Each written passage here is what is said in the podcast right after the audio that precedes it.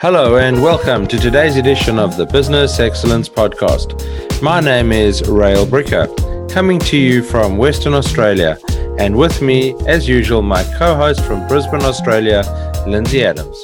Hello, and welcome.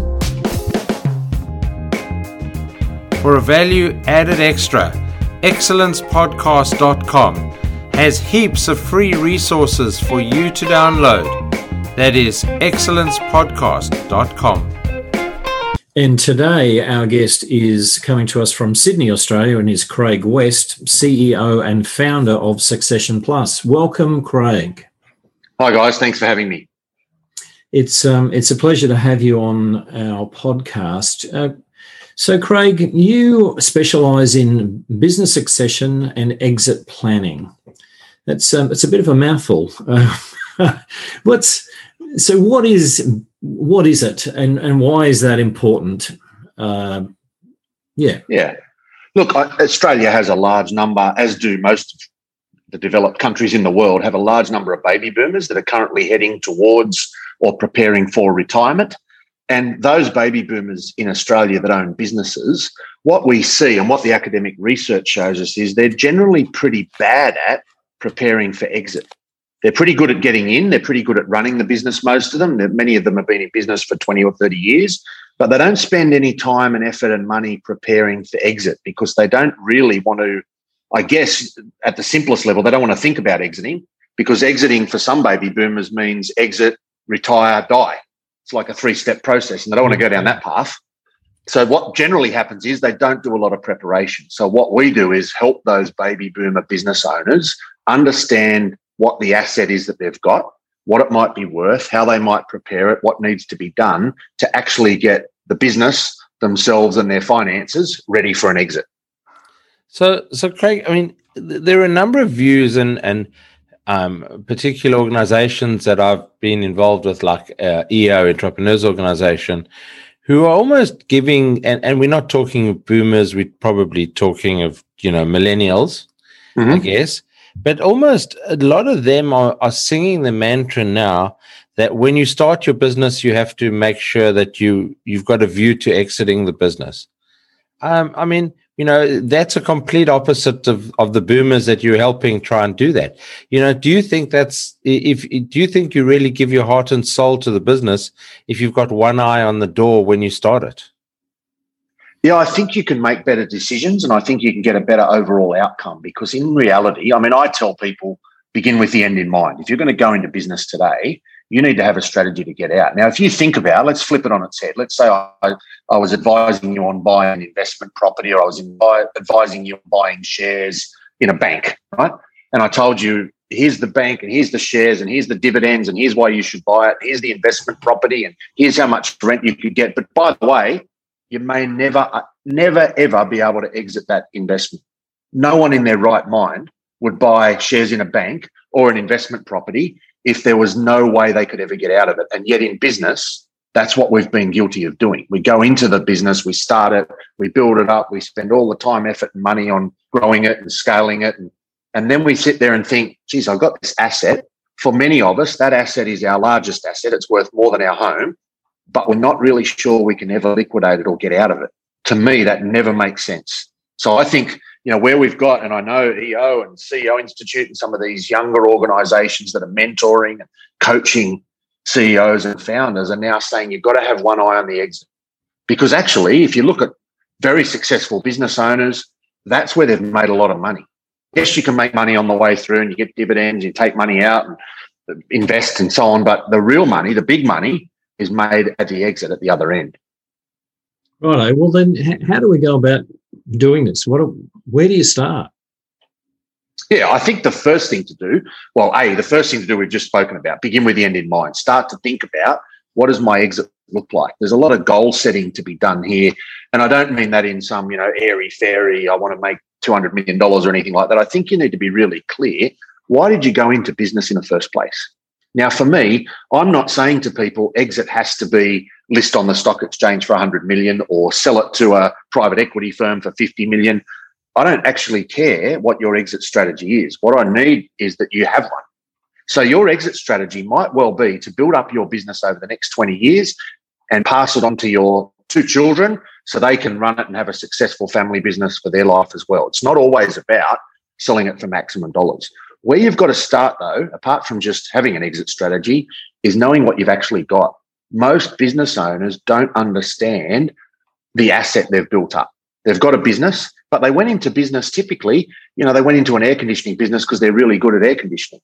Or they went into, you know, retail because they were really good at jewelry or clothes or whatever it might be. And that doesn't necessarily make them a good business owner. But what you're talking about is an investment asset. It's an asset. The business is an asset. And so you have to understand what is it worth? How much, you know, what does that mean? Can I get out of it? How do I make it worth more money? How do I protect that asset? You know, it still amazes me. We see businesses that we might have valued for $5 million. And then you ask them about insurance and asset protection and shareholders agreements. And they, I don't know, I haven't got time for that. I'm really busy.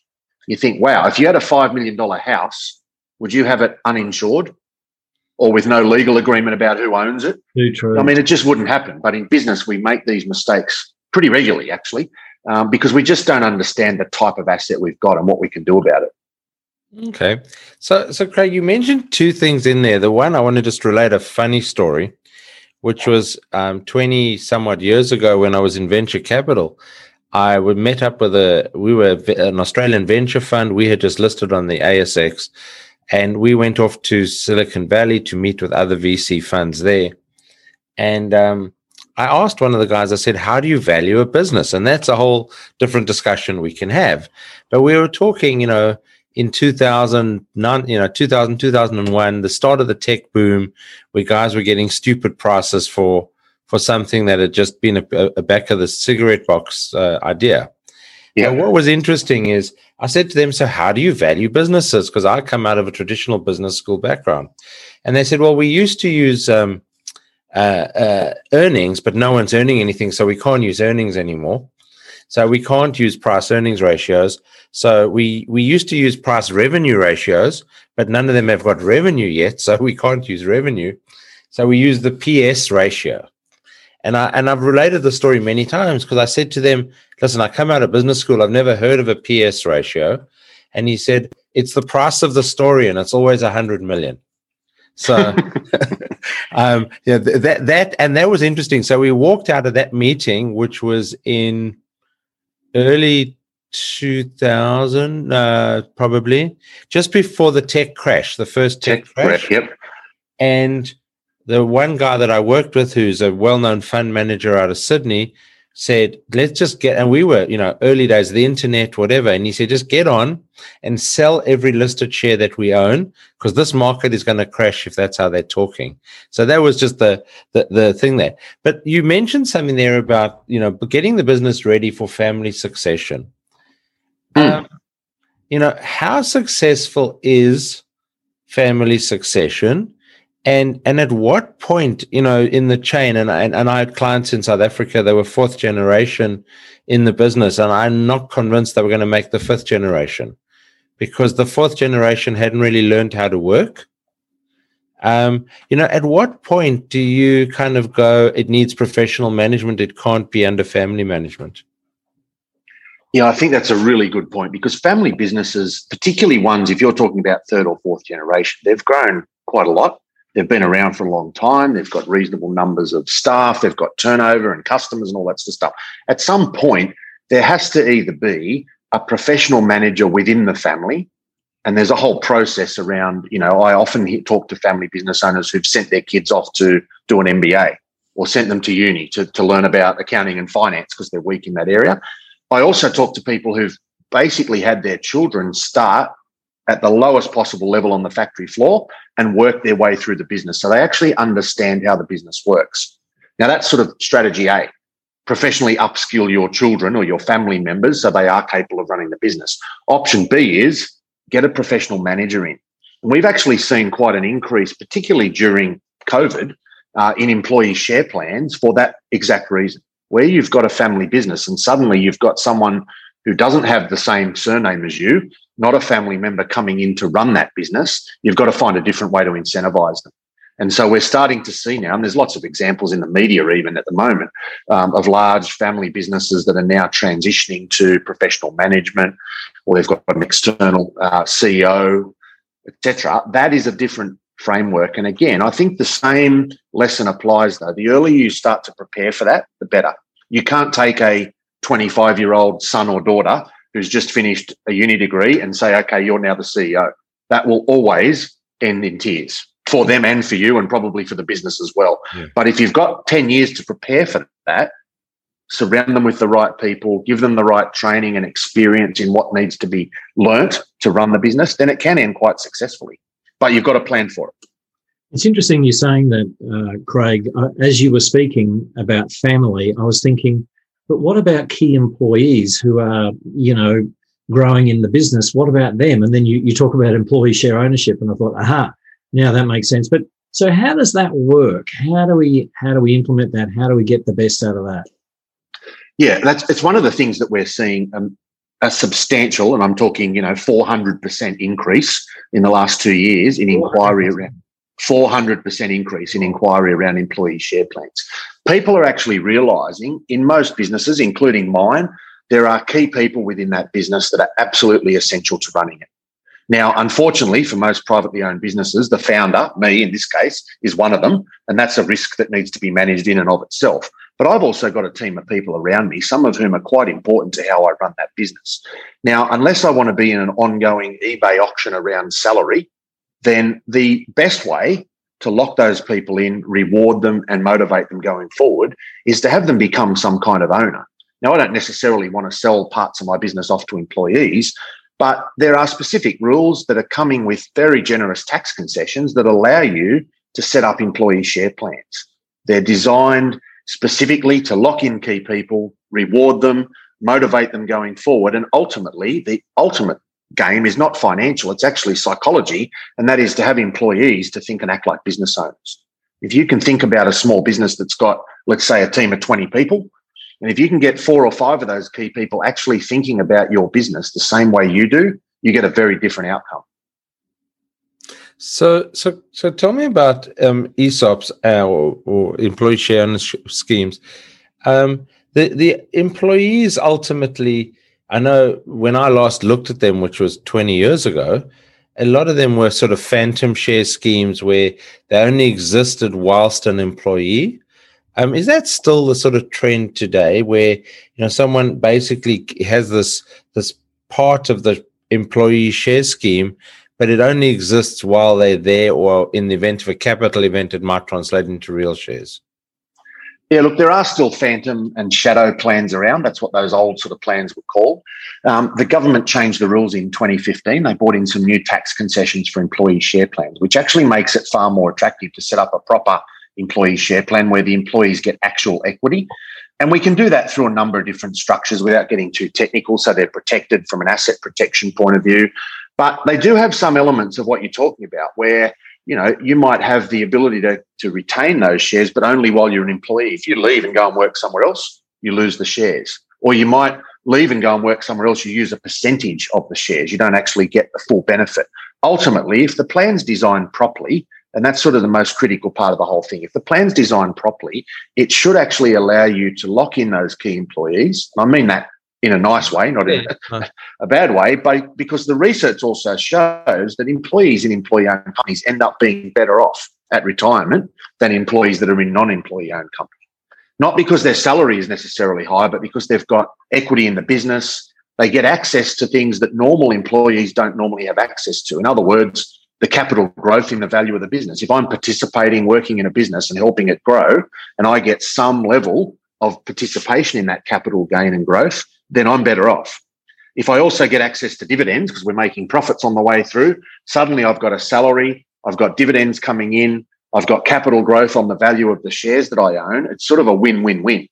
And from a business owner's point of view, from the other side of the story, I've also got win win win because I know that that employee is not likely to leave anytime soon. I know that they're motivated the same way I am. They're, they're much better aligned with me in terms of our goals and what we're trying to achieve in the business. And ultimately, the business is better off because one of the worst things for business, including financially for business, is employee turnover.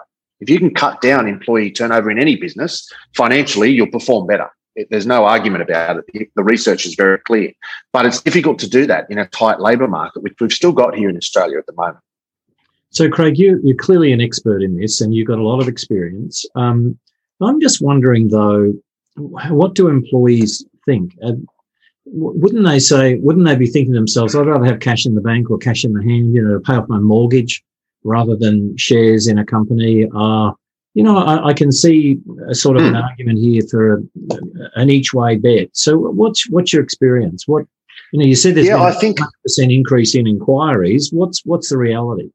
Yeah, and a lot of that inquiry, funnily enough, comes from employees as much as it comes from employers or business owners.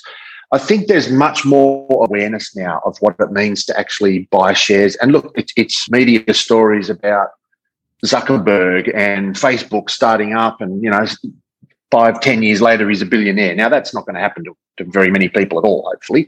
But what it does teach you is that there's actually value in owning equity in the business that you work for. And there's lots of examples of people that work for Apple and Google and you name it, all these tech businesses that are actually quite wealthy because of the shares that they own in the business. So I think if you go back to, you know, when I went to uni 30 years ago, um, it was very uncommon to own shares in the company that you worked for. It wasn't talked about. It wasn't something we didn't learn it at uni when I did an accounting degree. It was never discussed at all. Now it's actually quite quite common. You know, there's a massive increase in young people trading listed securities. You know, you've read about Robinhood and you've read about during COVID, lots of people actually trading in shares. That's just an education piece. They actually understand now what equity is. Australia's a little bit different. We, you know, our preference normally, our first investment is normally to buy a home, buy a property. Now, if you go to the United States, that's completely the reverse. Most people start with buying shares or stocks, as they call them over there. So there's a bit of a psychological difference, but I think it's about education. I think if people understand what it means to own equity in the business they work for and how that can actually help them build wealth over time, then that's a win for the employee. As I said, it's nearly always a win for the employer and the company, the business, because you're better off with, with having those people locked in and motivated. But I think it's I think the tide's turning. I think people are starting to understand how these work. Hugely common and popular in the United States and the UK and so on. They've got some even better, generous, more generous tax concessions than what we've got here. But it's starting to catch on here. It's certainly increasing, and people are being more aware of it. So, so Craig, at what level i mean so as a as a as a general guide and i and i and i i want to work step through your 21 step process that you've developed and refined over the years but i want to just I'll finish off on the esop question is yep. Um at what level do you start or do companies start bringing people in like is that something that you know the day one you employ somebody new, they know that there's an ESOP, or is it is it you know when they've hit a five year mark or a ten year mark, or you know you've identified them as key? Is there a guide to that? Yeah, I think I've got good examples of clients doing both. I've got several clients that are using an employee share plan to attract staff. So basically, you know, going and and attracting someone and saying, you know, John, we want you to come and work for us. And by the way, we've got an employee share plan. And as long as you're still here in 12 months, you can go into that plan. And here's the rules. And and or John, come and work for us. And as long as you meet these three KPIs around, it might be sales, it might be new business, it might be whatever the KPIs are, then you can enter the employee share plan. So it's actually being used as a as a really strong recruiting tool because it's much more valuable to say that than to say, John, you know, you earn 100 grand now, I'll pay you 105. John goes, okay, whatever. I'll go back to my boss and he'll probably pay me 110. How's that help? me? but an employee share plan is a different offer. The other example is quite right. There's also lots of plans where, you know, there's lots of companies that have got staff that have worked them for them for quite a long time who might just say, look, you know, once you've been here two years, you're eligible to join the plan and we'll make you an offer and we'll tell you what the rules are. And if you want to join the plan at that point, you can. We can't force you to join, but there's an offer there. One of the greatest myths is that employees aren't interested in this. We would have had, through clients, we would have had eight or 900 employees offered uh, entry into an employee share plan. And I can remember only two that have ever said no. Only two out of eight or 900. Employees like the plan as long as they're educated in what it is and how it works. The education piece is pretty critical. I mean, let me throw a quick one there and just and then we'll finish it off. The the in in the mortgage industry, um, and and you obviously know Hmm. that one of my businesses is in that space.